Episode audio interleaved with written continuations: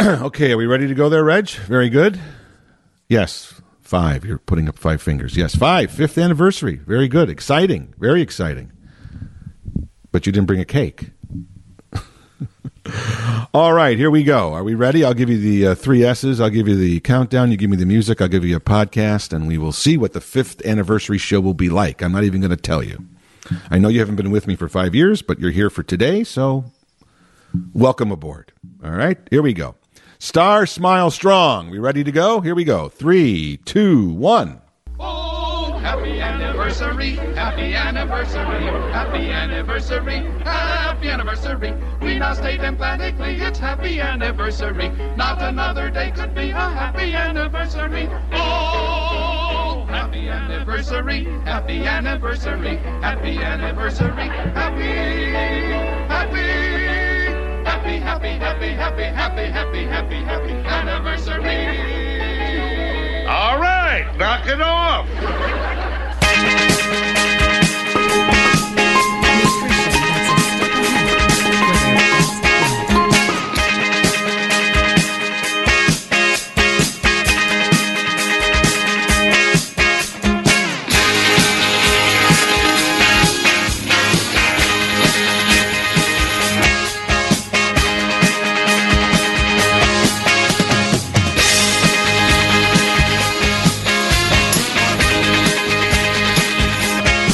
Welcome. It's my fifth anniversary. This is Elton Jim's Captain Podtastic. And welcome to the fifth anniversary show, episode number 261. As you notice, I'm changing the opening here because it's official, so it's just a little looser today. I thought I'd let you hear the whole Bitch Is Back song, and we had a little anniversary message from a classic uh, episode of The Flintstones. You know the spiel. Every Monday, a new episode is posted at WGNradio.com. You should go and tell your friends, send them a link, send them a message. Tell them your favorite podcast is Elton Jim's Captain Podtastic. If you want to listen to other ones, go to WGNradio.com. Go to this prompt. You'll find all previous 260 episodes, which could only mean one thing. Welcome to episode number 261.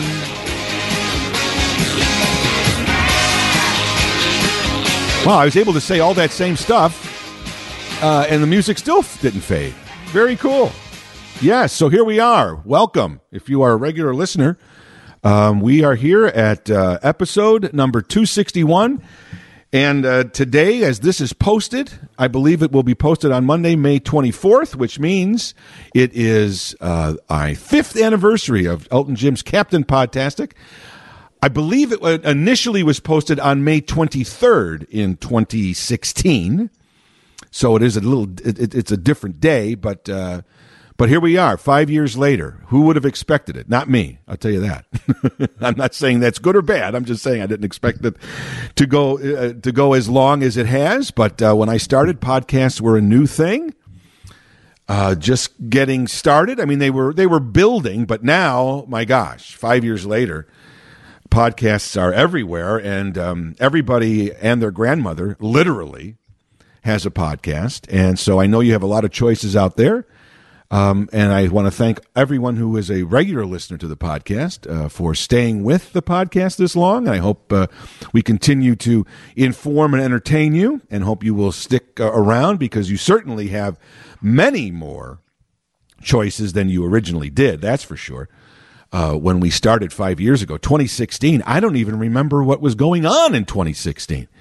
Uh, Barack Obama was still president. Yes. Yes, he was.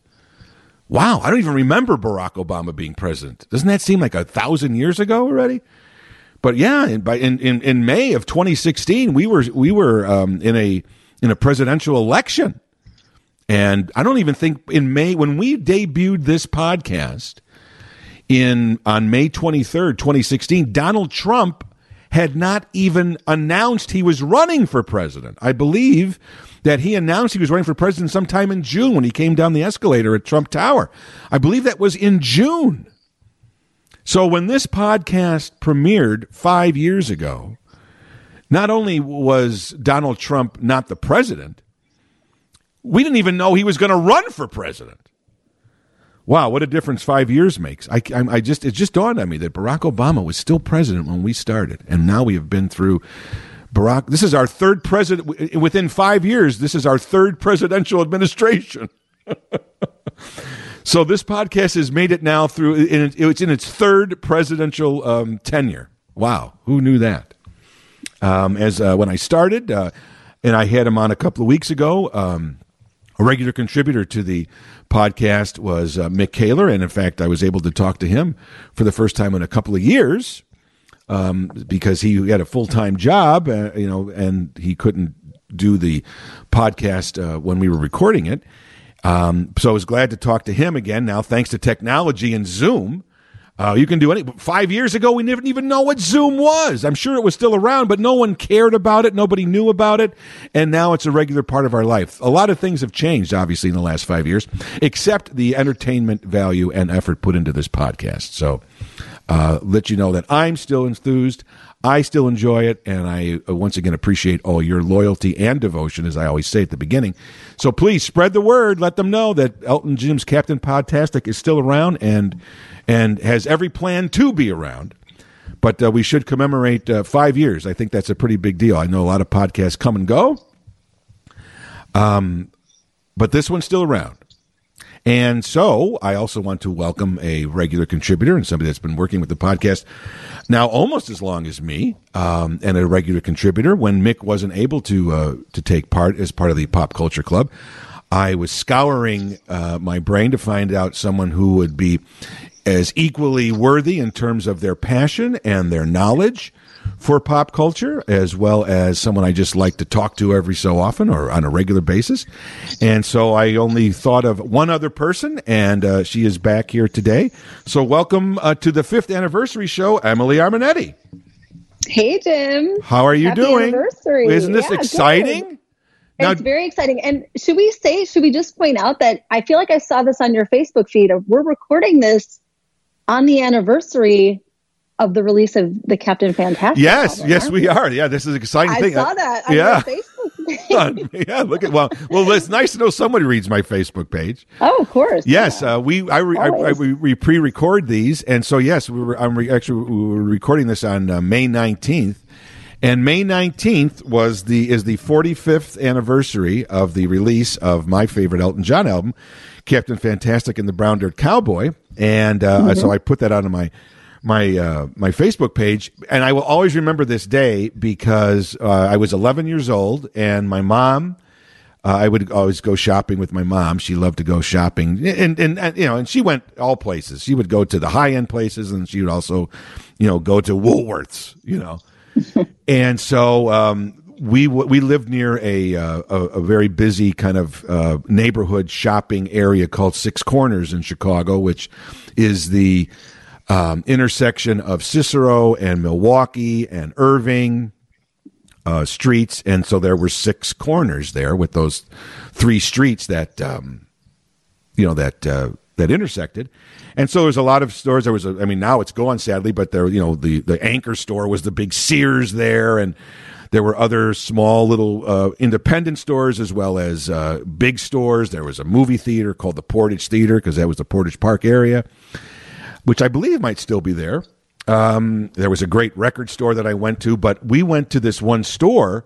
Back then, you didn't know when albums were going to be released. So uh, I went with my mom and we went to this place called Keys Department Store. I don't even know how big or small it was. It was kind of like a Zayre, like a Venture, if you remember those stores. Now, like a Target, just uh, back in the 70s.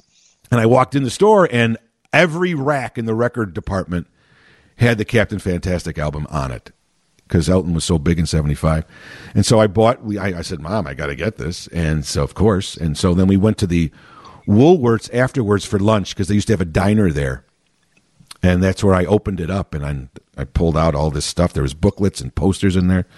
So I always have a fond memory of May 19th. So thank you for bringing that up.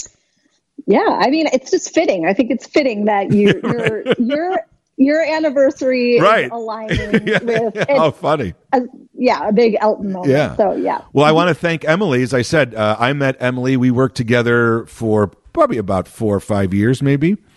Um, Mm-hmm. Several years. My gosh, it's kind of scary now. It's over 20 years ago that we worked together. Do you realize that? I know. Can we not even talk about that? Oh, I know. It makes me it's depressing. Well, well, well, then, well, then if it makes you depressed, then I should put a bullet.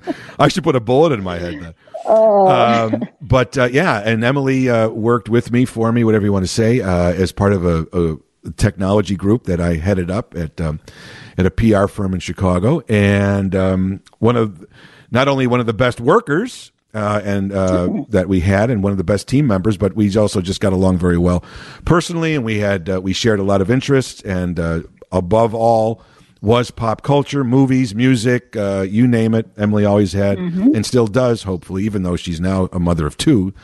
Um, always has had a, uh, a finger on the pulse of the pop culture world. So when I was looking for somebody to help me, uh, Emily was the first person I thought of, and uh, so I appreciate you taking part in this. Now, now, do you remember Of course. how long have you been uh, part of the podcast? Do you remember? Oh, um, I I can't can't tell you exactly, but You mean you don't have it written down in a book on your in your daily planner? I- Started podcast today. in my Chandlers. I mean, yeah, I feel like I've told you this before, but it's like you and Brett Kavanaugh are the only people still keeping a paper record of their calendars. Hey, that's how I that's how I found the date. I went back to my 2016 daily planner and I found the date when I recorded and the date that it was uh, on. That's how I found the date. Wow. So I have I have like 10 years worth of um, of daily planners. Yeah. I feel like I it probably wasn't I, I probably came on board somewhat early on, right? Because Uh, yeah, I feel I- like I was I was sort of new to Texas, I think, and I've been here for six years. Oh yeah, I, yeah. I think you've. It, it hasn't been quite five, but it's certainly been at least four and a half because I was looking at. Um, I also have. Uh, I used to do it. Uh, I don't do it now, but I used to have a. I used to type out a, uh, you know, like a whole roster, like a whole rundown for the producer. But Reggie doesn't need that now. He's so good. But my form, my, oh, I had more producers than uh, Murphy Brown had secretaries. Yes. And there's I know. and, there, and there's a reference. Go I know, right? seven people just got that Murphy Brown reference.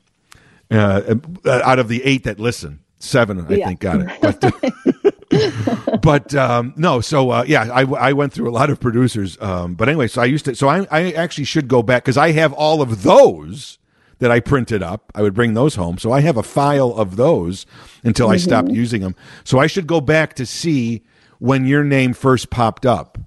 You Yeah. know what I mean? And, but I, I, I, I, I bet you it was at least, if it wasn't 2015, uh, 2016, it was certainly early 2017. Yeah. Because as I said, Mick wasn't able to, uh, to help me out. And so uh, I, I touched base with Emily, and I don't know if you came on board right after I was looking, or I went for a while without it, and then and introduced you. But you certainly have been here uh, for a, the, a big crux, so I thought it would be only fitting that uh, you take part of the uh, be a part of the fifth anniversary uh, episode. So congratulations to you, and thank you so much for taking time out of your busy schedule. I mean, she's a, Well- a mother of two, and so that can't be easy, but um, I do appreciate it. And uh, and when you are on, and when you are not on, I always hear where's Emily or when's Emily going to come back. So just please know that there are people out there who um, who enjoy listening to you as well. Oh, well, thank you. It is an honor. So, you know, always. Yeah, but So I'm uh, happy to be here. Yeah, five year. I did not expect this. I mean, I mean, I'm not saying that good or bad. I'm just surprised that you know. I mean, I've, I've, it's hard to believe I've been doing this pretty much. I don't think I, I. I would have to go back and really. I don't think I've missed a week, to be honest with you. Even when I was going to be on vacation or something, I have Yeah. already. I always recorded an extra ver, you know, an extra episode, so that it could be there when I wasn't. So I don't think Mm-hmm. I've missed any.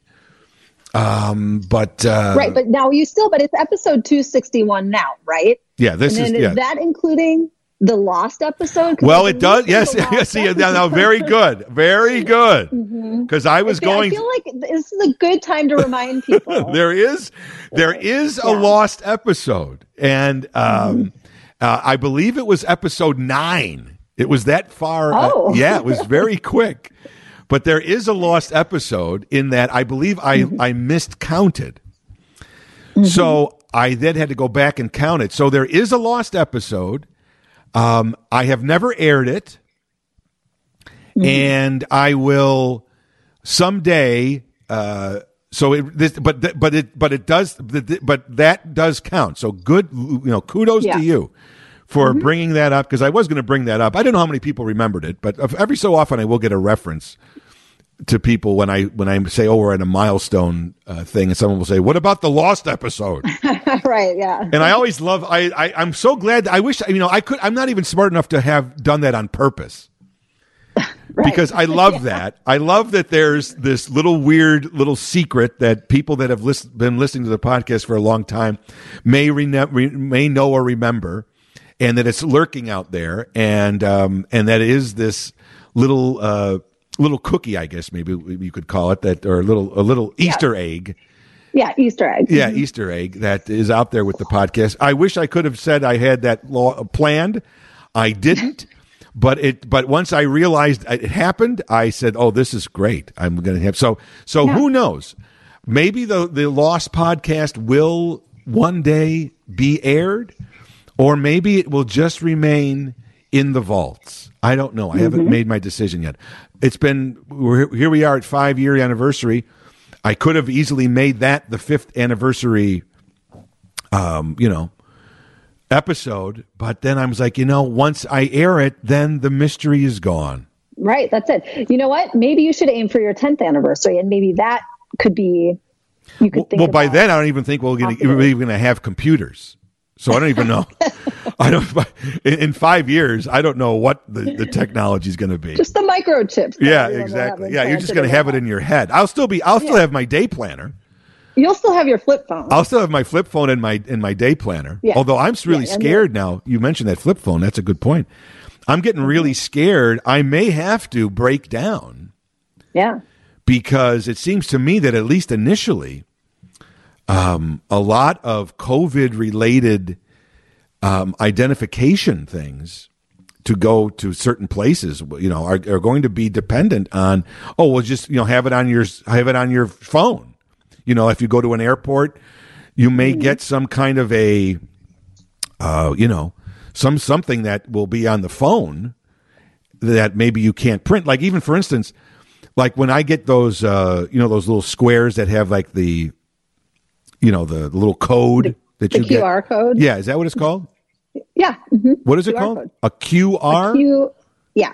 QR code. I didn't. Uh, I didn't know that. Now, now I don't know what that stands for. Right. Yeah, but it, that's a I Q- yeah. something, But like when I get you one of those QR codes, I have to print it Oh God.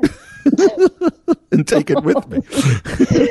Oh, because I mean, because I because I you know they send it to me, and then Yeah. uh, I have to print it. But at least I have it. But uh, Well, just so you know, because you're not ready for reentry yet, I think. But um, in co- in COVID times, most restaurants have their menu is a QR code, so that nobody has to touch anything. Oh, They don't to really? Touch menus. Yeah, are you serious? See, I have not. I I am. I have literally not been in a restaurant, a formal restaurant. I've gotten takeout, but I have not been in a restaurant sitting down with a waiter or waitress, and I have not held a menu.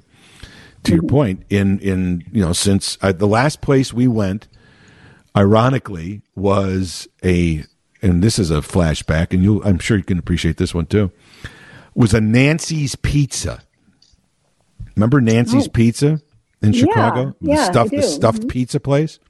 And the reason we went to this place was it was on February 28th, 2020, and that was the 40th anniversary of when Jamie and I met.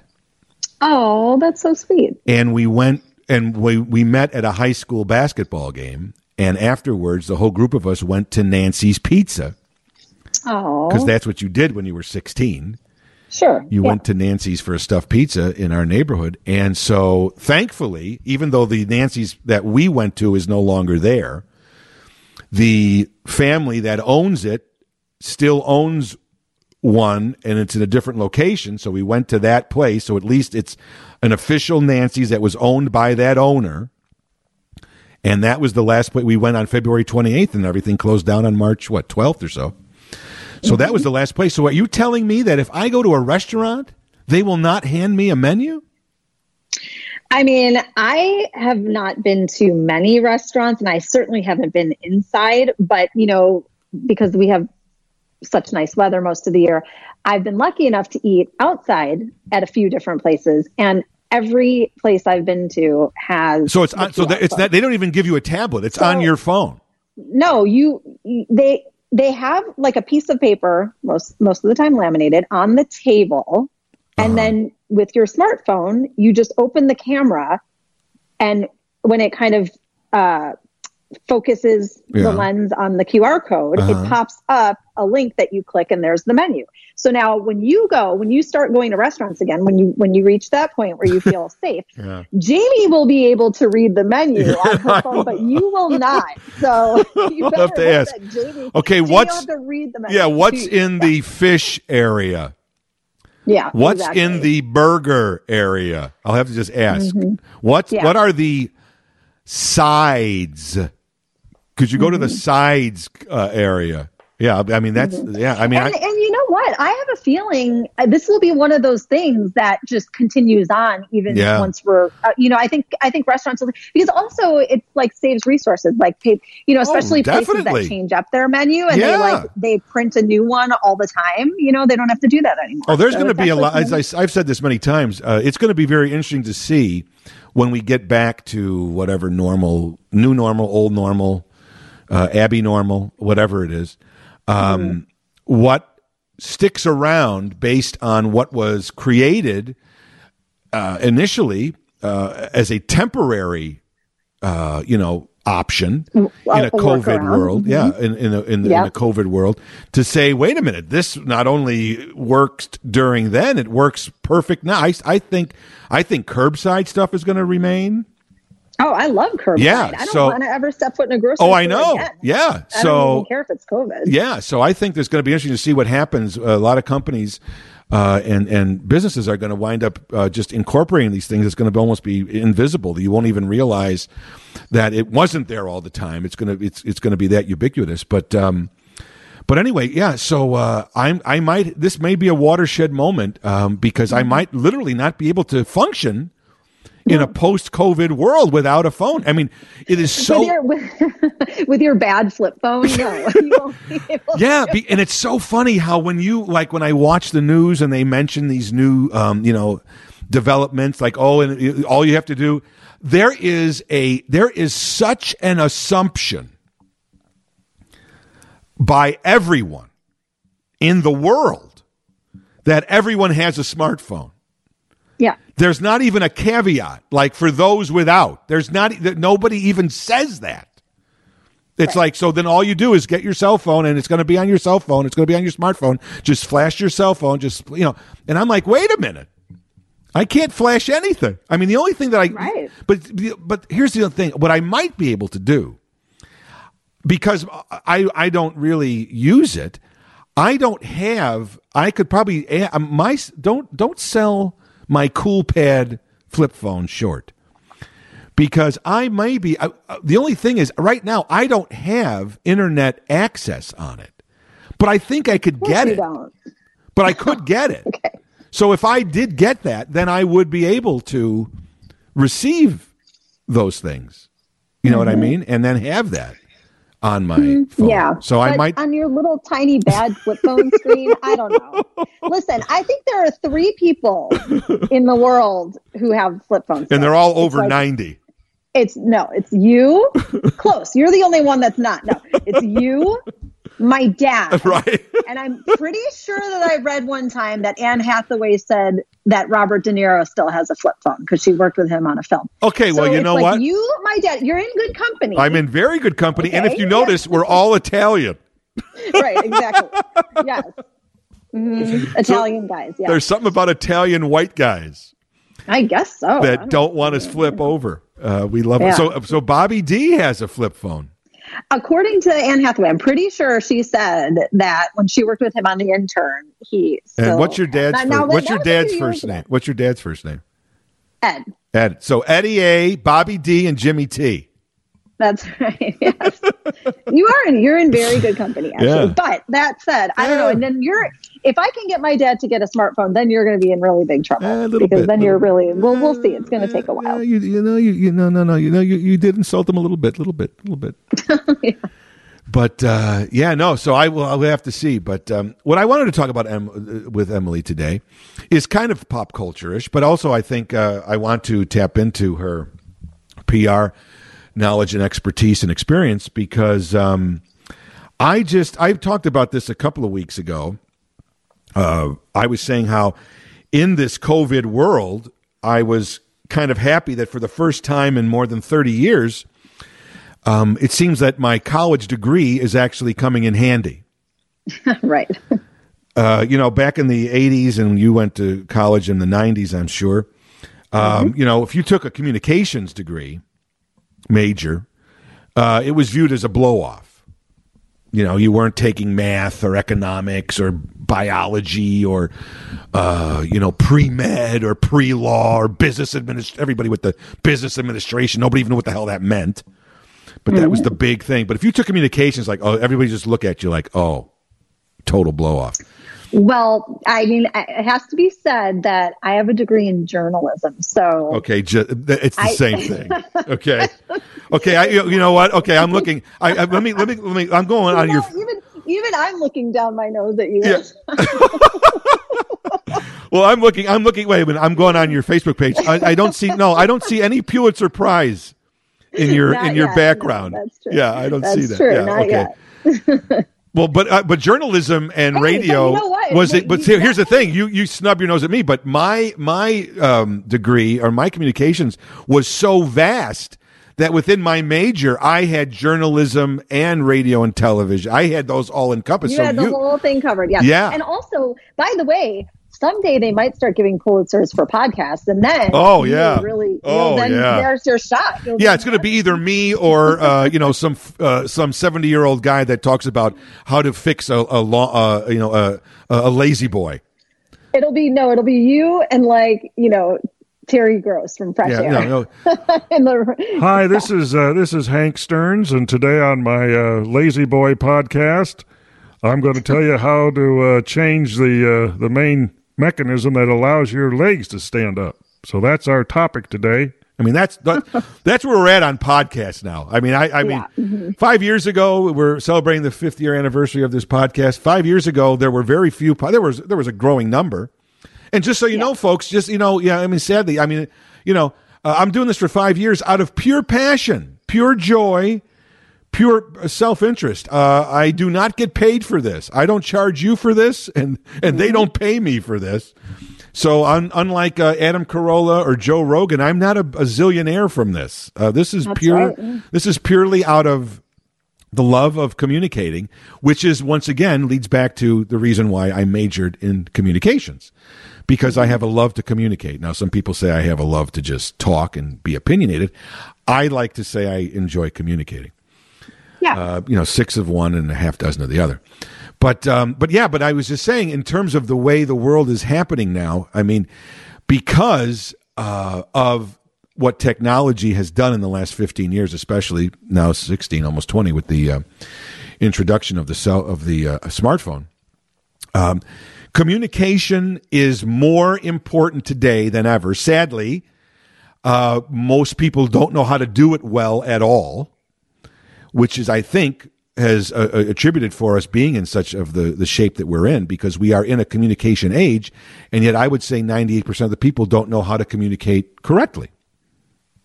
I mean, don't you think that you, having studied journalism and and in that how to how to effectively convey a message and to get facts and how to present them in a logical way and and things like that with you know subjectively as well as objectively objectively um it makes you I, I i bet you that when you communicate with people, whether it's text or email or anything, you're always writing in very clear, concise ways that your message gets through.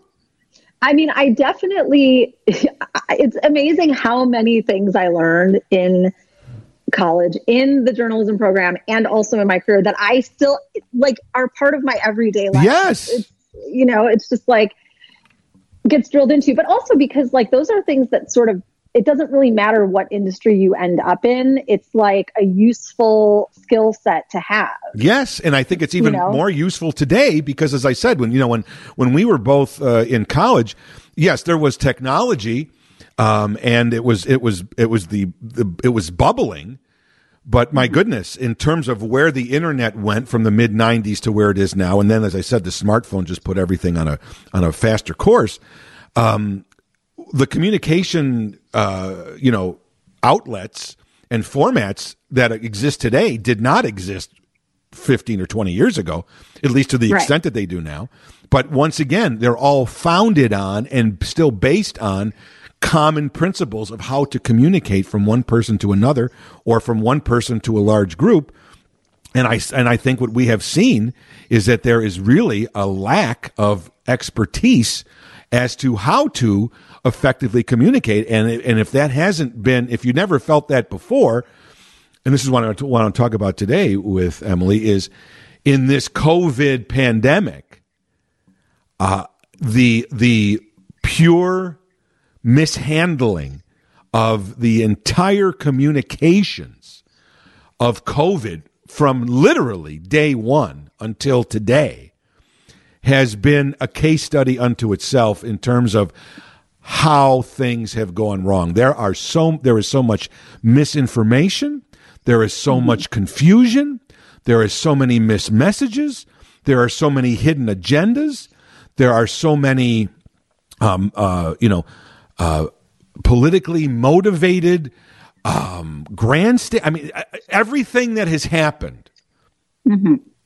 in communicating information to the public by so-called experts as well as lay people uh, has been horrendous. We the the world uh, the world and certainly our country has become one big as I've always said it's one, one big water cooler to begin with of people but now it's it's shown that the water cooler the the bad the bad uh, gossip and the bad information that was a lot of times uh, you know passed along at the water cooler now has an entire world to feed on which has only exacerbated everything. And i really think i hope that as people move on especially young people i hope that that in colleges they are teaching people and and putting out a new pro, uh, a new uh, prominence on the ability to communicate effectively because it, it may sound simple and everybody thinks they know how to do it but as we've seen not a lot of people know how to do it well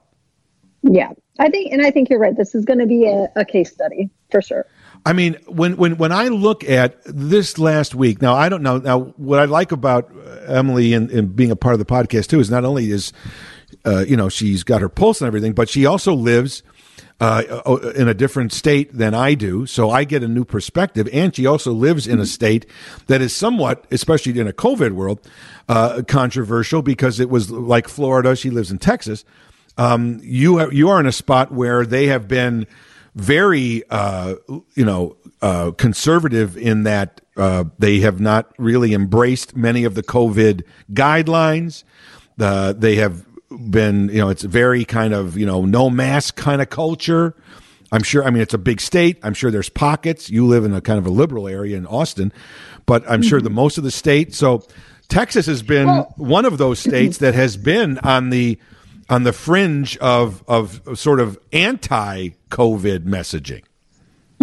Well, I mean, you know, I think our, our, our governor was maybe one of the first to start to lift mandates on things like masks in public. Um, uh, we we definitely had kids back in schools much sooner than some of the like we have a lot of people obviously i'm from chicago as we've talked about many times and so i know a lot of people in illinois who've got kids in school and i also lived in new york for a while we have friends there who have kids in school and those kids are just getting back to being in person in school and so i think from those kind of those t- are the types of things that you know we kind of have been pushing forward much earlier on in the pandemic than maybe other parts of the country.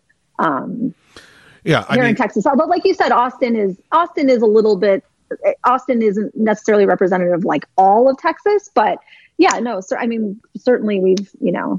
Well, Yeah. I think I think what, what what what what what needs to be pointed out from a from a communications um, professional standpoint um, is, you know, the average person may not really notice it or or or it may not jump out and and feel that important, but the the ability to the the, the, main the main principle in communication when you start out, whether you're talking to somebody one on one, whether you're giving a speech to somebody, when you're sending out a press release to the world, whatever it is, the first principle is know your audience. Mm-hmm. And in the communication of COVID, the the experts, the politicians, the the, the science people, I don't know who is handling their communications. And I don't know all the different pressures, but I have to give the communication industry, the PR people who are working for the main areas of government and and and public health, I have to give them an F. I have to give them an F. Because as it stands today, if, if you right now went on the street and asked 10 people the the mandate and what you can do and where you can go and what you can do, if, whether you should or shouldn't wear a mask, you would get 40 different responses from those 10 people, not just 10 different ones. Right. Well, and as we know, anytime you need to communicate something, I mean, once you know your audience, you then you kind of figure out like, okay, what are the key messages? And then when you know your key messages, you- get anyone who has to be involved in communicating that. What, like you said, whether it's one on one or whether it's in the press conference, or you get everybody drilled on the key messages so they all understand this is the party line, right? Yeah, and and that's that's and and so to your point, that's a good point. That is not that has not happened because we have seen people within the same organizations saying different things. Yes. And then, so then someone says, well, I heard that blah, blah, blah said this. They said, well, I heard that someone from that agency said this. So not only to your point, once you create those messages, to your point, which is great, everybody needs to know what the messages are and they need, there cannot be deviation Right. you have to say that and, and the thing that kills me is the thing that, that I have noticed the most is in any kind of thing, and I've mentioned this many times, even with with with with um, the the, the develop, development of, of technology and stuff. When I say know your audience too, you have to understand that human nature is such that it doesn't follow a methodology or logic. And that's not a knock or anything. That's just reality. You've got to deal with reality. And I just think when these messages are sent out, they are they are confusing, they are mixed. There's different agendas, and I'm saying it might sound good on paper, but you know what? You've got to get out of your bubble and test these on on the average person, not the people that live in your world. Because mm-hmm. these messages make sense to you because you guys all know these facts and figures and you live with this. But how is that going to play outside? And I think the one thing that's always missing, and I never minded, and maybe that led to my my downfall to some extent. But I believe that when you are sitting in a messaging environment, you have to have a devil's advocate in there. Right. You Yeah, have sure. to have somebody that's raising their hand. It's not that this person is not being a good part of the team. In fact, I would argue they are being the most valuable part of the team. Because while everybody is is kumbayaing and saying how great all this sounds, somebody has to raise their hand and say, "Yeah, but I think if you say that, this is how people are going to react to it, and it's exactly different than what we're hoping." Now, that person could be viewed as you're not with the team. No, no. I'm trying to make sure that our job here is done correctly when it gets out of our little world and gets into the real world. The CDC last week made this blanket statement that people now that can go out, uh, if you're indoors, you don't have to wear a mask. And it was completely misinterpreted by everyone in the country. Yeah. And there was clearly nobody in that room when they were going to devise this to send that out. No one raised their hand and said, but if we say this, won't people just stop wearing masks? Won't they stop getting vaccinated? Won't they think that the COVID is over and we've announced it? Because that's what the that's what the message was, and that is not what the message was meant to be. Yeah. Well, I have a theory. I, I mean, I, you know, because I think a lot of people were like, "What? I don't understand. How come things have changed so quickly overnight?" And I mean, obviously, the rollout of the vaccine, I, I think, does kind of help us open up to more things. But this seemed like a, an about face, right, to a lot of people. And I wonder how much of it is that when when they first rolled out the vaccine, and you would read like, "Okay, here's what you can do if you're vaccinated." And basically, the list was like, you know, you can wear masks, you can sit outside with only people from your household. So basically, the list was like, you can get vaccinated and you'll still not be able to do anything. So I think they realized at a certain point, I was like, oh, great. You know, I said, my life's not really going to change at all if I get vaccinated. Which for me, it was fine because I was always planning to get vaccinated no matter what. But I wonder if somehow they realized this is actually deterring people from getting vaccinated because if you're even on the fence about getting vaccinated and then you read that the CDC or Dr. Fauci is saying, well, here's the list of things you can do if you're vaccinated. And the list basically isn't dif- any different than your life today. What is your incentive, right? So I wonder whether they reversed course because they because there was a thought that well maybe this will encourage people who are on the fence if they know guess what your life will open up if you get vaccinated Well, that's right? and, and that's fine, and I think I think that's a really and I never thought about that, but that's a really good point. Now, here's my only problem with that. I have no problem with changing course. Hopefully, the vaccination should improve things. So uh, you know, Right. this should always be, hopefully, a very fluid um, situation because we we are always learning more, and that's the other part of it too. This has been viewed as a very static kind of situation. That once you say this, that's it forever. And and what should have been community. This is my point about day one. Day one, they should have come out and said, "Now look, this is going to be a very difficult situation. We are learning about this on a day to day basis. What we tell you today may change tomorrow." right or may and, and that needed and that was not in any way i don't know if they felt as if they would be hurting their own credibility by admitting but but if they would have come out at the beginning and said now just so you know what we talk about today in this and from the from the very beginning here is what we know about covid this is back in you know february of 2020 this is what we know but please mm-hmm. know that tomorrow or two weeks from now, this may change. So we are going. We need everybody to to band together. We need everybody to to be to understand that this is a learning process. That in the next several months, we are going to have some. It's not going to be a straight line. There's no definites here because we're learning, and there's sometimes when things are going to be tighter and maybe we can loosen them, but we're just giving you an overview right now because we really don't know. That would not have been a, a- by admitting, all we talk about is transparency now, by admitting that's not any kind of a weakness because by you know to your point about Fauci, you know Fauci initially was saying you don't need to wear a mask. right Mhm. Then later he said you got to wear a mask. So then people said, "Wait a minute, this guy has no credibility." You know, even Right. Donald Trump said that because he first said you don't need to wear a mask and now he said you do. So we can't trust this guy. So now anything he says from now on, I don't trust. And that's how Fauci got in trouble.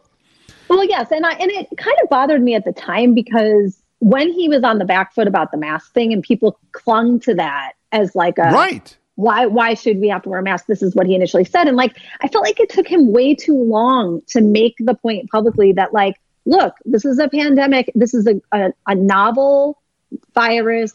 We didn't know. We were learning every day, like you said, that they could have done that like more proactively. But even when that became the thing, I felt like it took him too long Yeah. to articulate that. Well, this is my point. I mean, I mean, I don't know who is handling and and and, and so this this latest one because to me.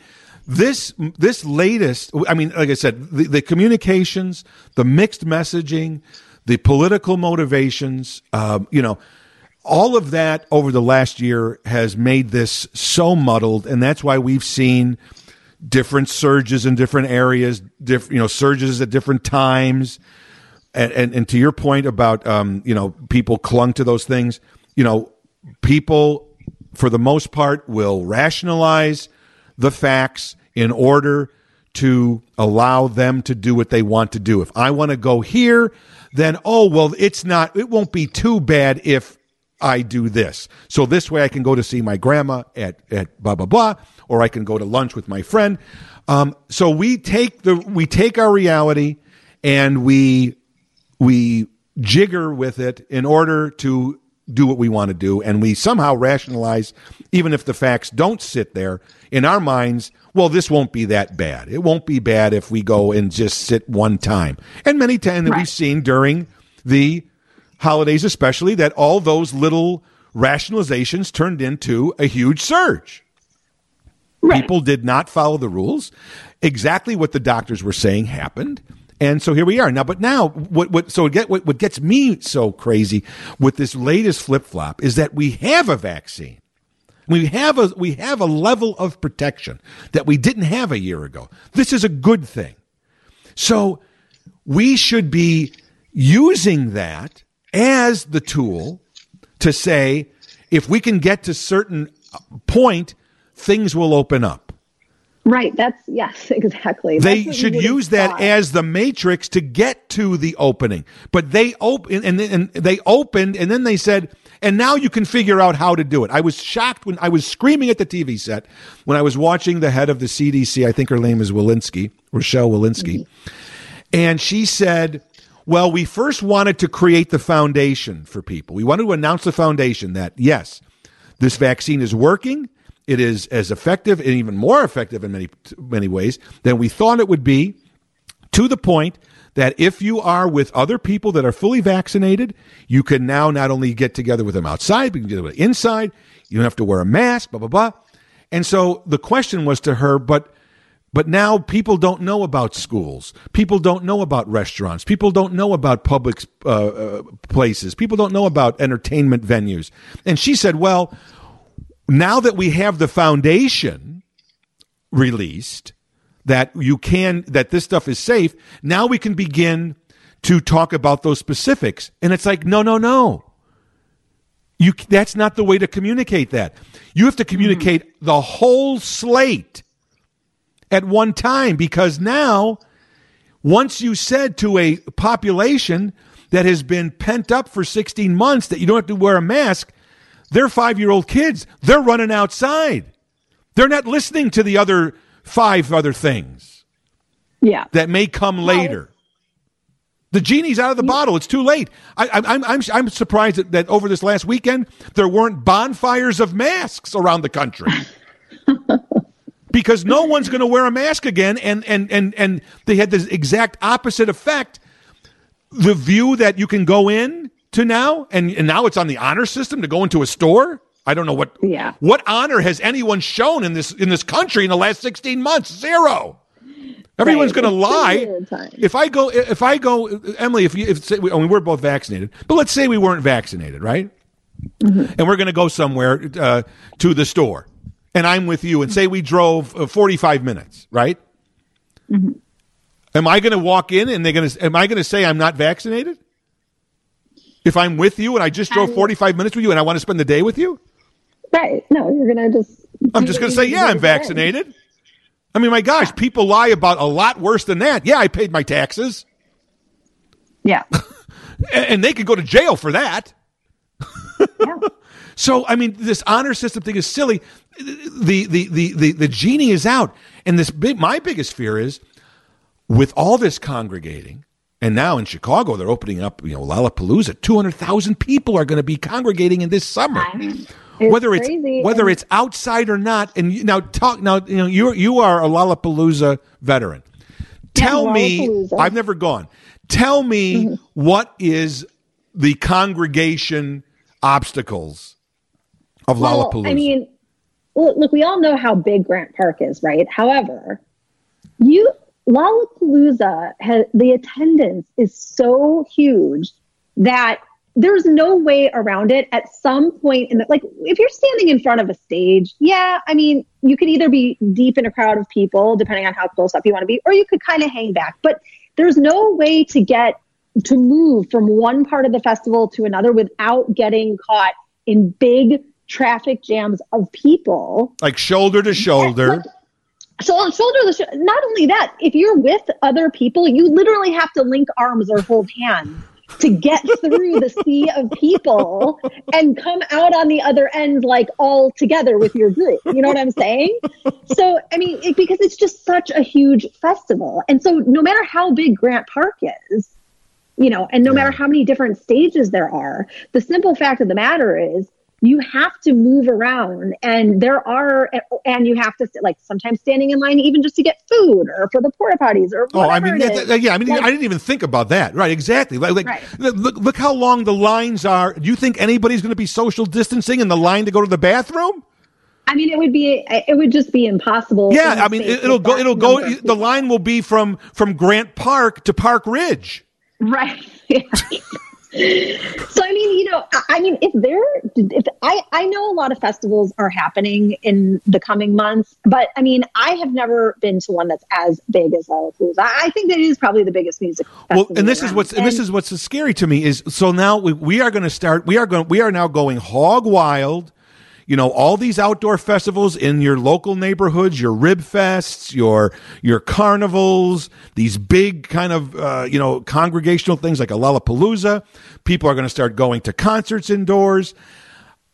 If I mean, hopefully the vaccine will cut down on this, but now we see that less people are even going to get the vaccine because in their minds, if I don't need a mask, that means I really don't need to get vaccinated. Enough pe- in their minds, you know what? Enough people are vaccinated that I don't need to be, so it won't spread. And if we don't need masks, then I'm doing whatever I want and COVID is over. That's that's the impression that we have right now. And we are not even close to that. The country isn't even 50% vaccinated. We're not even mm-hmm. close to it. And then we're always told that we can get to a herd immunity at 70%. But we're not there. Why are we, you know, I, I, I- I know why. It's summer. The sun is out. We don't want to stay indoors anymore. We stayed indoors last year, barely, but now it's been over a year. We, we are tired. The fatigue is hit. And, but, and, and so the CDC just gave everybody the okay to go nuts. Mm-hmm. So here's my question. How are we going to get people to get vaccinated and get masks if it does get another major surge? Well, that's Is that thing. Just- possible? Is that even I- possible? I, I think you're right that the the opportunity to do that to create that incentive has already been missed. It's gone. because- Yeah. because right because had the message had this most recent message been if if i don't know what the percentage is i'm just going to make this up if 80% of the population gets vaccinated then we can start to Then here's what uh, we could do and list yeah, and list all But- those and- possible and- things. Right. And by the way, this is the percentage we're at now. You know, so people can get an idea for their own personal decision making process. They can say, well, I'm kind of on the fence about this, but if we still need 30% or whatever the percentage is of the population to get vaccinated before we can really get back to normal and I can take off my mask and I can go inside in big groups of people, then I guess I'll just go do it, you know? But so they, but like you said, that, that you can't, the, can't get the toothpaste back in the tube now. Yeah, you know, know? it's yeah, and, and and and my point is that this was really the most important what, what what what is so frustrating to me is that we have been doing this for 16 months. And now we have this vaccine and It's it's not a it's not a silver bullet. It's not a panacea. It's not. It's it, it doesn't give you hundred percent immunity. But my gosh, at least you got some shield from it to either pass it along or to get it yourself. So this is an uh, this is a major thing. Instead, it, that has also been clouded with misinformation, politically motivated things. I mean, the fact that people don't want to take this vaccine is a communications blunder. That everybody in the in the country is not taking this. To me, it has not been fully explained. Because if it was fully explained as to how it works and why it works and what the goal is, Yeah. and and and how it is not even about like you, the key that you just said was before helping other people. The key to this vaccine, you know, then forget about you. Think about helping others.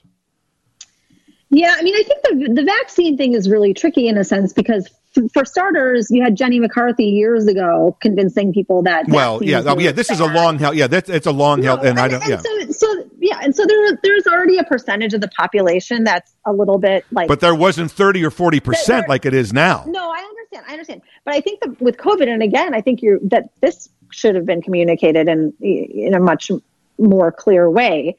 I think people are under the impression that because this had to happen so quickly, that the COVID vaccine did not go through And the same process Right. that other vaccines do. And so I think people are worried that they're going to get a vaccine that hasn't been put through all the okay, and here and here's the right? problem with that. Uh, And go ahead if you go, go ahead. I don't want to. Well, no, that's I mean, and that I think that created an additional and here's percentage and, of the population. and, and that once again this is this is my point about this the the vaccine has not been properly communicated. If it was properly communicated at the beginning as opposed to just headlines new vaccine we're to we're to jab everybody get a million shots in in 100 days stop with your goals.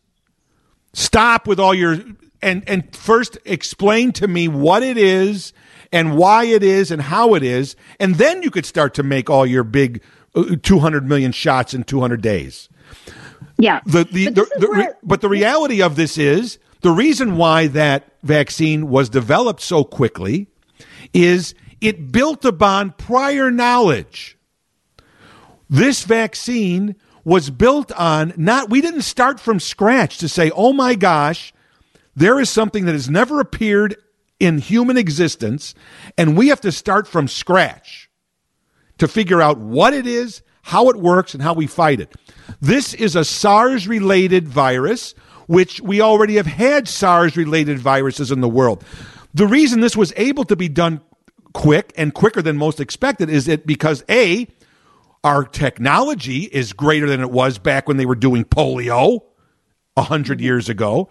Our our our knowledge and our, of, of how things work is better than it was 60 years or 70 or 80 years ago. And also, we were building on prior knowledge. We didn't start from scratch. So we were able to move the timetable up because it wasn't like, how do we do this? We just have to say, okay, here's a new version. Let's build on what we already have. And that's how they got there quicker. I think if that was, if that was, if, if that was, uh, better communicated, then people would understand why it didn't take as long than a normal vaccine would. Well, and and also what they and they need to be reassured that it is just as safe as any other vaccine because it has gone through the same process. We haven't skipped any steps here. We haven't Right. had any corners here. but they didn't But really. so- that should but- have been. That should have been everywhere. Okay, but to your point, there that's where the devil's advocate in the room is missing because I believe that they were coming from a place of this is what everyone's been waiting for, a vaccine. When in reality, not everyone's been waiting for a vaccine. Everyone's been waiting for COVID to be over. right. But not everyone wants to. So I think they, that there was an probably a, an assumption made that like who wouldn't want this? This is what we've all been w- waiting for and hoping for for since this thing started, right? What- and so that's where you need that person in the room to go. Well, actually, not everybody is going to want to take that. Some people are going to be worried that this was accelerated. You know, like you, that that's the voice in the room, right? Right. And and once again, no. What did I say at the beginning? know your audience. Mm-hmm. You should know, like you just said, there's already a suspicious uh, group out there that is anti vax to begin with.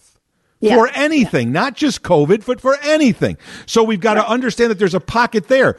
Even if it's a fringe, it's there. In an, in a, in a, and in a social dis, uh, a social uh, media world now, there's no such thing as a fringe. Fringes are done. Niches are done because these niches can find other niches that they never had access to before. So there's no more niches. There's no more fringes. The anti vaxxers, you have to realize there's anti vaxxers out there then. They're going to spread that message to the uninitiated. And, and those people that don't know the facts, which is 98%, may buy into that as well. So if you say there's only 5% or there's 10% of the people that really are anti vaxxers, then you have to already assume that thanks to social media and the way things travel in today's world, that that number is going to double or triple. So we might have a 30% group that doesn't want to be vaxxed or doesn't trust it. So we do have an obstacle here. Well, it also has to do. I think you're right about the connections now being different than they used to be. And um, I, I actually saw this woman. I think she was like a former QAnon, maybe something. She was part of a like you you like you would say a fringe group, Right.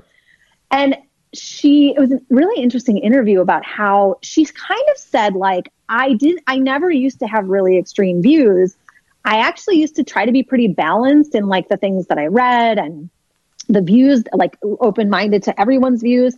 But once she kind of started clicking here and there reading more about i think it was qanon we'll just say it was qanon for the sake of discussion. And she said but all of a sudden because of the the social media algorithms right now suddenly groups that are connected to these ideas start popping up in her feed. And so she's seeing more of this and it's starting to persuade her or take her down a path for a certain way of thinking where she used to consider herself more balanced and it was interesting how she explained how the role that social media and just the social media algorithms played Right. in her getting this access to different not even just getting this access pushing Right. pushing the the different groups and the different postings and the different videos into her news feed so that she just would see it more.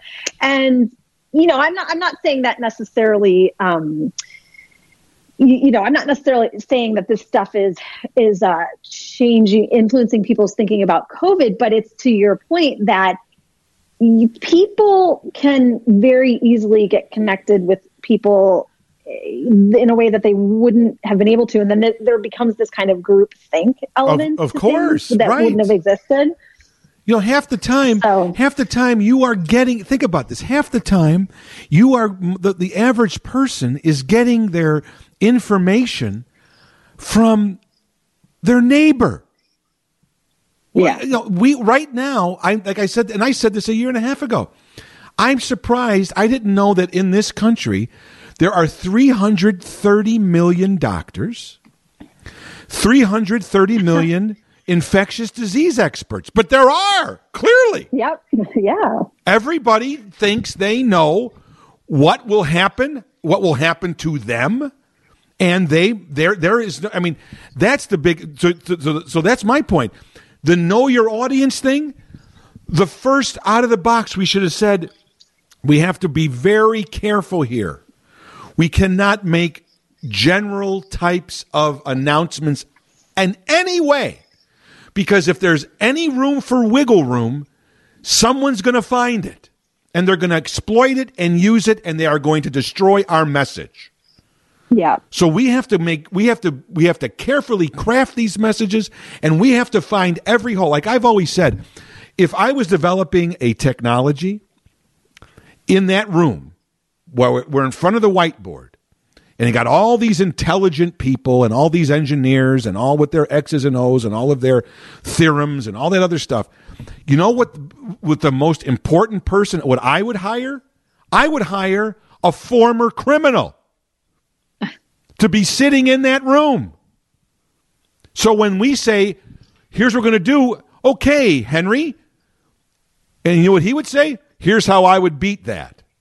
Yeah, right. I want I want someone that's not looking at the world with rainbows and puppy dogs.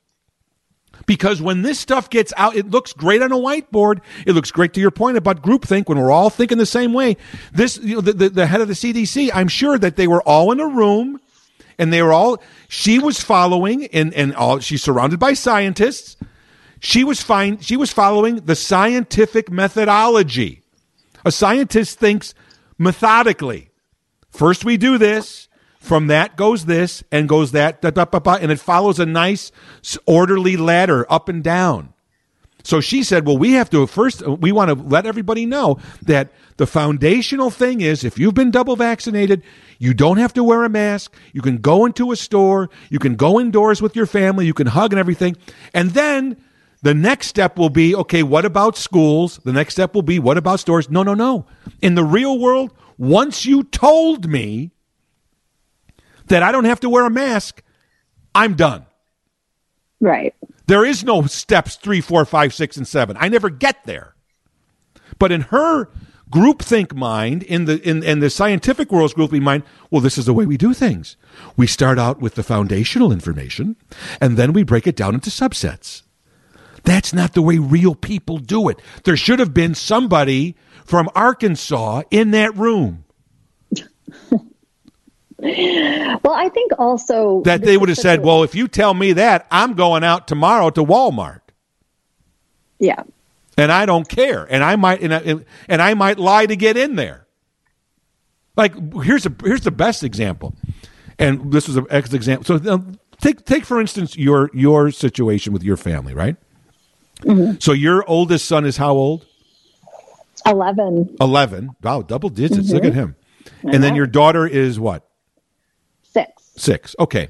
So let's pretend that that that your son was twelve. Okay. Yeah, For the sake of right. argument. Mm-hmm. According to the guidelines, as they as they still exist to some extent, I don't even know what guidelines still exist, but in in in your small little nuclear family here, okay. According to the guidelines now, that you know if you're you, you don't have to wear a mask if you're indoors, you don't have to wear a mask if you're with other people that have been vaccinated, you don't have to wear a mm-hmm. mask if you go out in public. Fine indoors or outdoors. But in your little group, right? Your four little mm-hmm. people. Mm-hmm. If your son was 12, you would have three different guidelines. You and your husband are fully vaccinated, right? So you don't have to wear a mask. Your six year old has not gotten the vaccination, so she's not vaccinated. No, So she would need a mask. right. And then your 12 year old, we still don't know yet if they're going to get vaccinated or not. Well, no, they're already starting. Right. They're, they've opened it up to. Yeah, they are. But my point is, but you don't know how many are going, is my point. Well, right. Yeah. So my point is within your family, you would be walking around, you and your husband would not be wearing a mask. yeah. Your daughter would be wearing a mask. Mm-hmm. And your son would be sort of on the fence, depending. And so if he sees you not wearing a mask, he says, "Why do I have to wear have to wear a mask and you're not?" And then your daughter says, "Well, wait a minute. If he's not wearing a mask and you're not wearing a mask, why do I have to wear a mask?" Right. But here's the thing I don't base anything on the. f- uh, I understand that, but my point is, my I'm, I My kids aren't vaccinated. I don't. I don't. Okay, I'm fully vaccinated, and like I said earlier, I'm not ready to go sit inside a restaurant, even if it's just me and my husband. Even if we leave the kids at home, I I will start to change my my decision making in terms of what my threshold is is based on where the numbers are in terms of the whole population you know? And i know they are going down with vaccine with the vaccine and that's great but i think we are going to hit a peak or like a wall right? And until they're telling us like wow the numbers are so low nationwide that's i think that's when i might start to feel comfortable doing things No, I understand that. No, I understand. And, but, but my point even is, though according I, even though it, they may tell me it's totally safe for you as a fully vaccinated person to go and do all these things. Part of that is protecting my kids who are not vaccinated, and I don't know when they will be. They may not even be until early next year.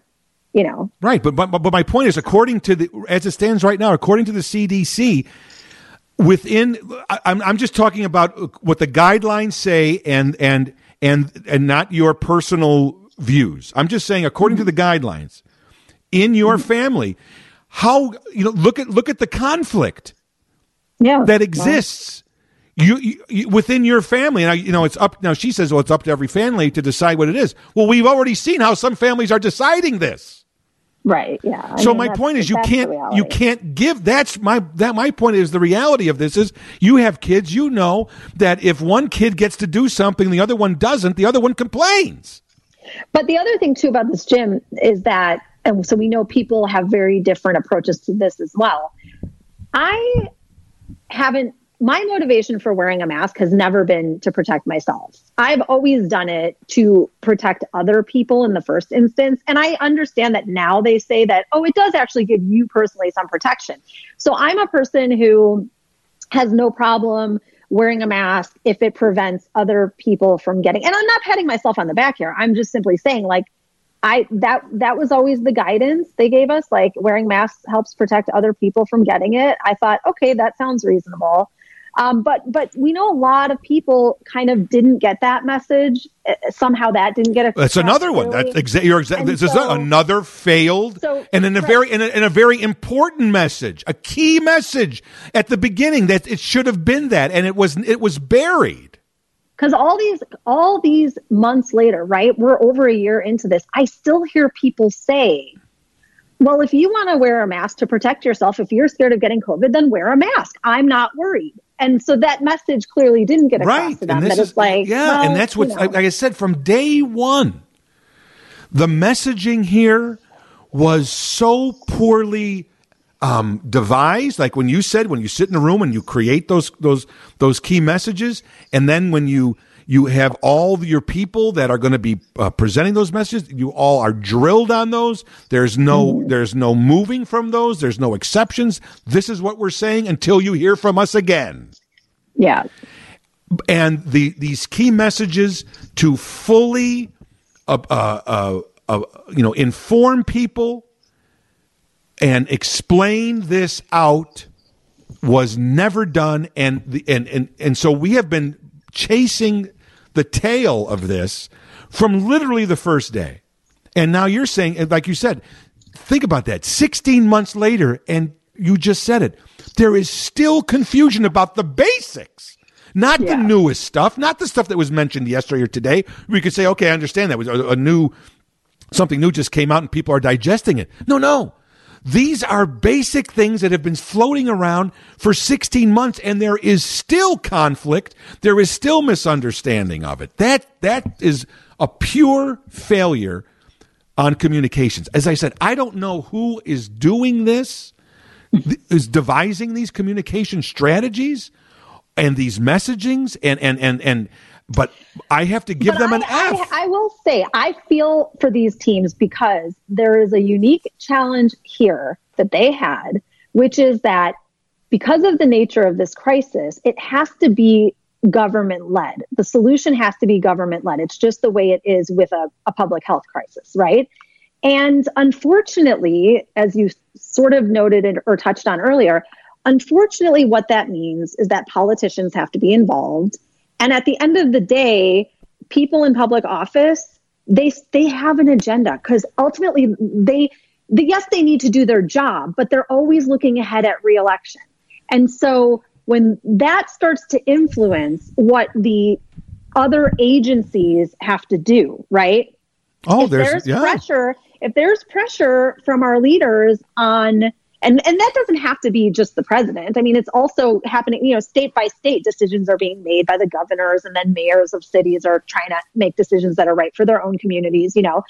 But when that pressure that pressure is being applied to people who normally would not have any agenda, you know, the scientists, the medical experts, the people, the communications teams who are trying to get the right information out because this is a public health crisis, but they're under pressure from people who have to balance that public health crisis with, you know, their agenda, which is I need to be reelected. And if if the vast majority of my constituents don't want to wear masks, I need to figure out how we can get rid of masks really quickly or or or I or I'll start to cast doubt or I'll I'll start to say, well, well, we don't really know about masks or whatever. You know, so I think that they had a really unique Oh, I'm not. I'm not. I'm not denying. I am not denying that this is a, a, This is. This has been a major task. I mean, I am not. I am not. Uh, you know, uh, putting down the the the enormity and the importance and the difficulty in wrangling all this. There's no question. But at the same time, I also would say that as a communicator, as a, as a professionally trained and professionally worked communicator, that this was the Super Bowl.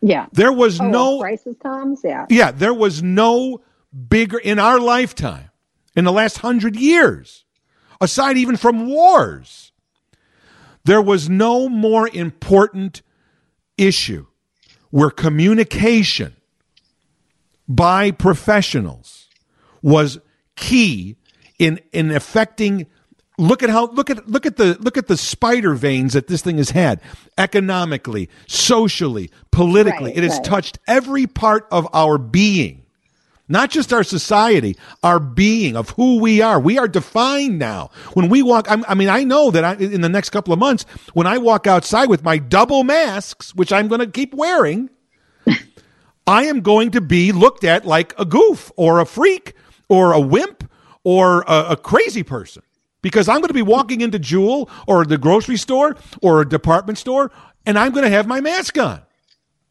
And there's going to, and I'm going to be looked at. People are going to shrug at me. They're going to laugh at me. I'm going to have to be ready to face that stigma, but that I'm going to do that. So my point is there was no more important issue. If communications, as I said before about our degrees meaning something, if there was any time when communication and that, and that industry should have stepped up and shown its importance and shown its worth because I truly believe that it is important. At the end of the day, I don't care if you're a, like you said, which was, was was right on. I don't care if you're a lawyer. I don't care if you're a, uh, an accountant. I don't care if you're a doctor. I don't care if you work at the uh, you know you, you work at the cashier at a, at a grocery store. The ability to communicate is a key to our life. It doesn't matter. Those skills come in handy if you're a plumber or if you are the president of the United States. Mm-hmm. And I thought I felt that this was a, a an opportunity to really put the, the the the the foot forward in terms of communication and the importance of it and the people that do it. This was your Super Bowl. And as far as I'm concerned, the score is 300 to nothing. You got killed. It's a massacre. Yeah. I can't think of one positive communication um, that came out of a governmental thing or came out of a um, uh, even a, a, a medical thing that was correct or positive that you said, well, that one was the right. I can't. I can't think of Well, one. just just think about it like this, and I don't really spend a lot of time watching congressional hearings, but a lot of this stuff gets picked up right in the news. Just like when you watch, like the, what's his name from Ohio, Jim Jordan, Right. questioning, Yeah. you know, Dr. Fauci in these congressional hearings.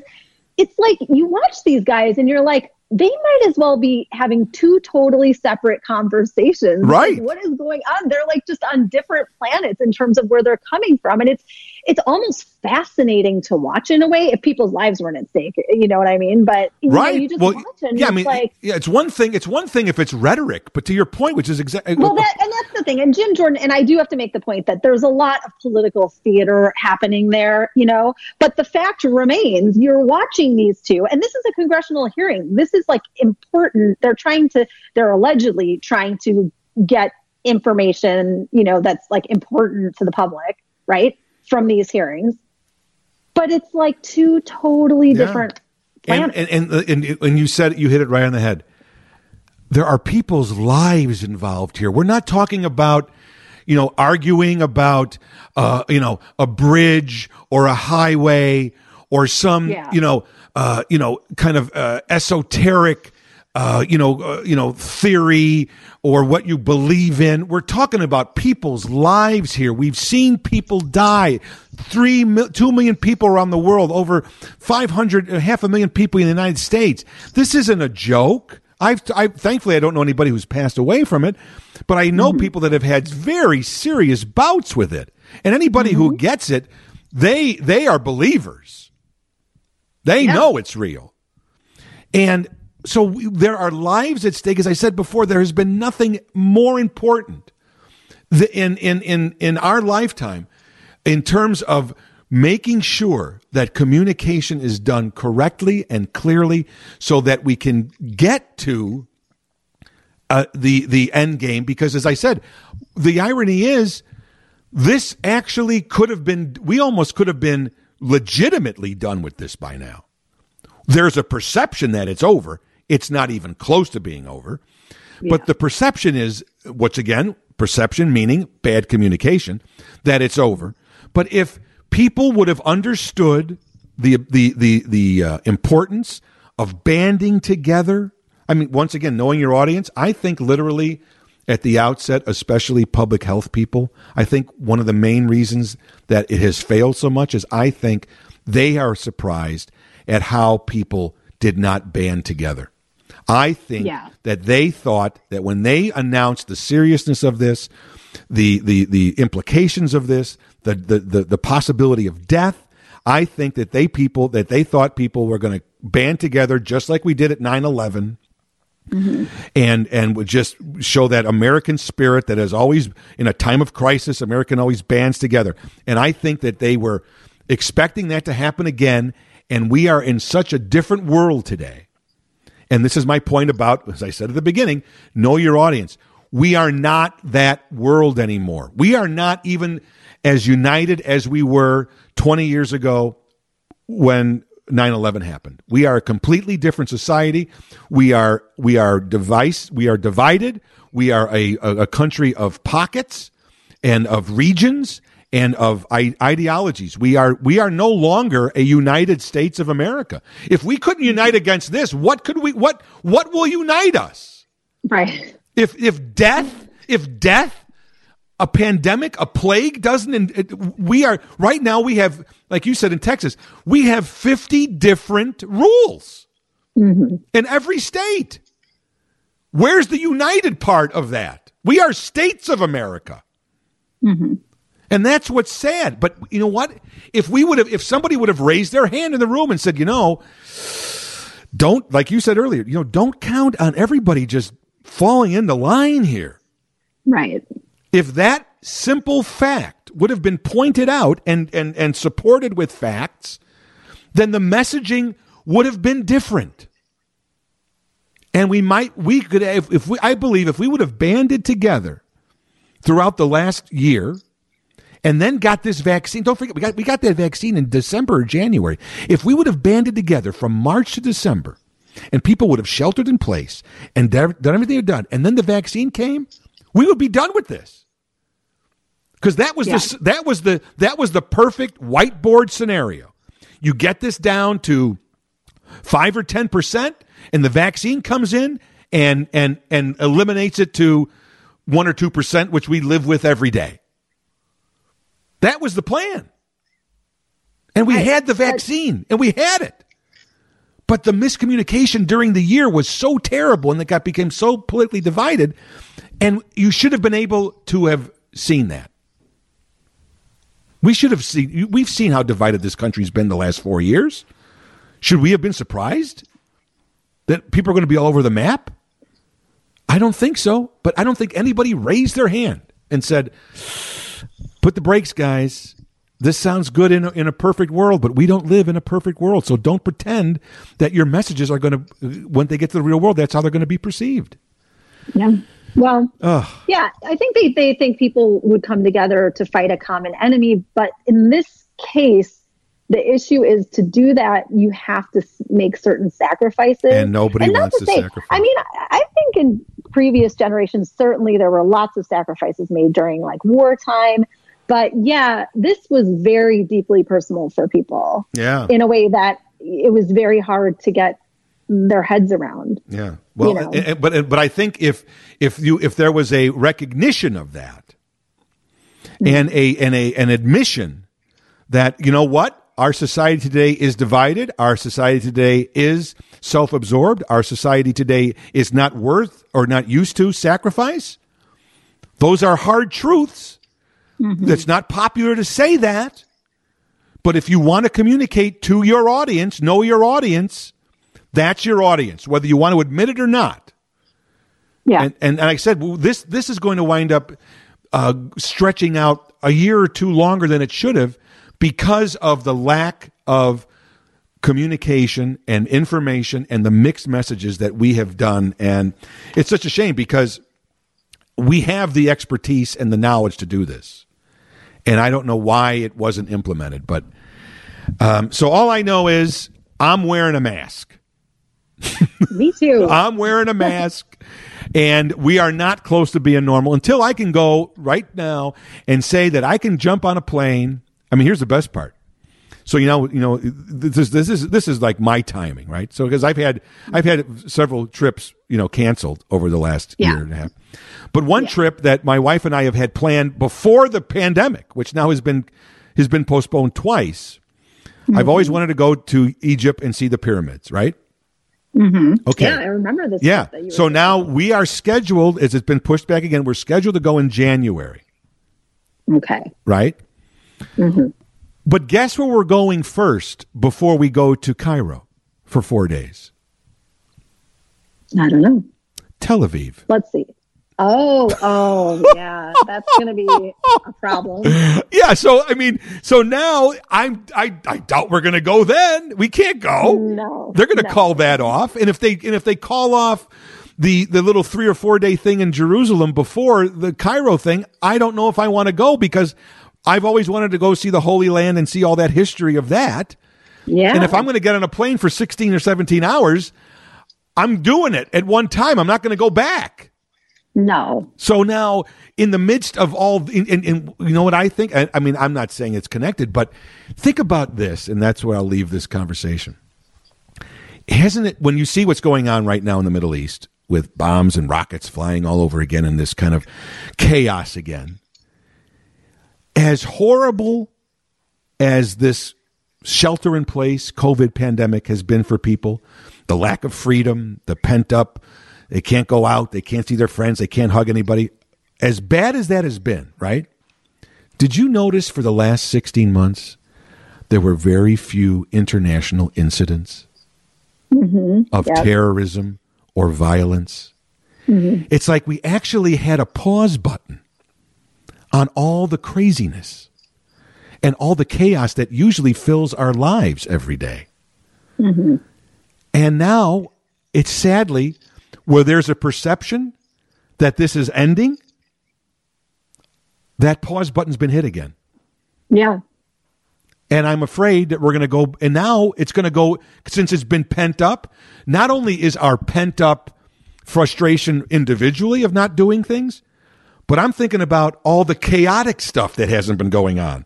Right. The people that do that stuff haven't been doing their chaos. Mm-hmm. So everybody's talking about oh the the Roaring Twenties. Everybody just went nuts and had fun. Okay, that's great, and we can't wait to go to concerts and we can't wait to go to Lollapalooza. I'm afraid about the other people. Right. You're like, well, here comes Al Qaeda. Yeah, So, here, yeah, I'm afraid of all the other the, the extremists who have been sitting there going, I haven't worn a vest in 16 months. I know, right? How scary is that? I So as bad is. as bad as this COVID thing has been, to be honest with you, it's actually for a while we actually had some what would be called peace.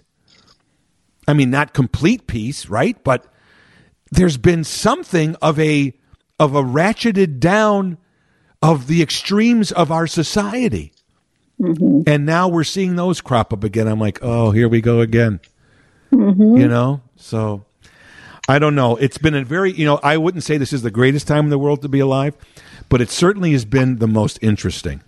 Oh yeah. I mean, and hopefully we get out of this uh, on the other side of the tunnel with some kind of semblance of normality or whatever new normal will be. We'll see. But um, I just, I, I, I, I, you know, you actually you brought up some really good points today from a, a viewpoint and a communication thing that I hadn't thought of, of of myself. But hopefully, my goal with this podcast was just to to hopefully get people who aren't scho- schooled or skilled in communication to see where we're at right now. So when you are beginning to listen to the messages coming forward now, to maybe we've been able to impart some insight to better for you to better understand those and to better um, digest those and and see if it's been done right or wrong.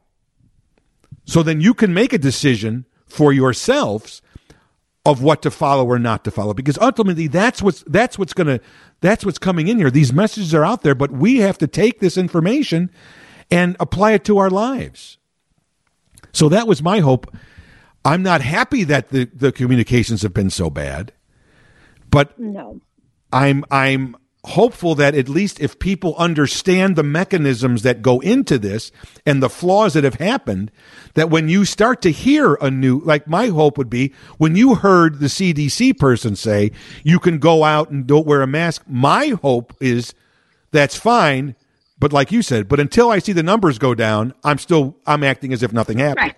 And and also as we know with any any good communications plan ends with what we used to call the post mortem. Right. Right. and, and and and that's the the reality is it's good you have to look back and evaluate how did we do how did this go because that's the only way that you improve it for the next time now hopefully we never have another pandemic but oh, I think I think the history books are going to be brutal on us.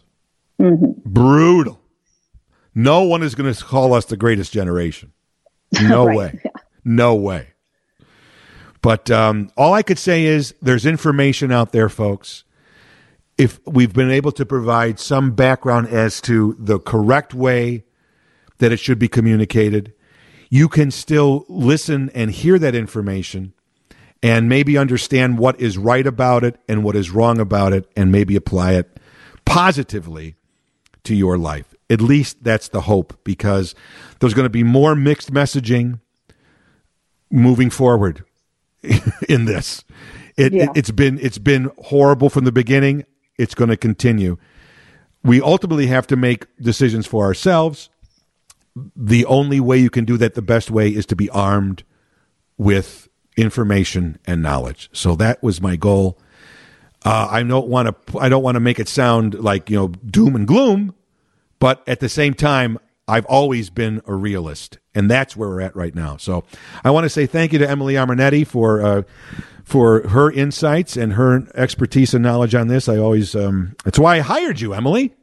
Yeah thanks jim and, You- and hey again happy anniversary Yes, happy anniversary, and uh, that was what a what a what an uplifting five year anniversary show this was. right yeah But if you know, it, it wouldn't be an Elton Jim podcast if it, if it, if it was all happy and jolly and and bursting with love. So I, I always have to be. I I am happily uh, the pin that pops the balloon. Yes So, anyway, thank you so much for taking place. It's been five years. If you've been listening to the um, podcast for five years, thank you so much. And uh, as Emily said, who knows? Maybe this is the beginning of the next five years. Whatever it is, um, thank you for being around today and in the past. And we hope that next week, as we uh, start our second fifth year anniversary, you will be around as well. Thank you so much, Emily. As I have been saying for the last 16 months, mask up. always All right, take care. And so ends another episode of Elton Jim's Captain Podtastic. Every Monday, a new episode is posted at WGNradio.com or wherever you go to find your favorite podcast. We are there. And don't forget, tell your friends, tell your family, send them a link, send them a message that your favorite podcast is Elton Jim's Captain Podtastic, and it should be theirs too. Your loyalty and your devotion is much appreciated. Hope you enjoyed listening to episode number 261. I'm Jim Turano. I ain't here on business, I'm only here for fun. You've been listening to Elton Jim's Captain Podtastic from the end of the web to your screen for five years and counting.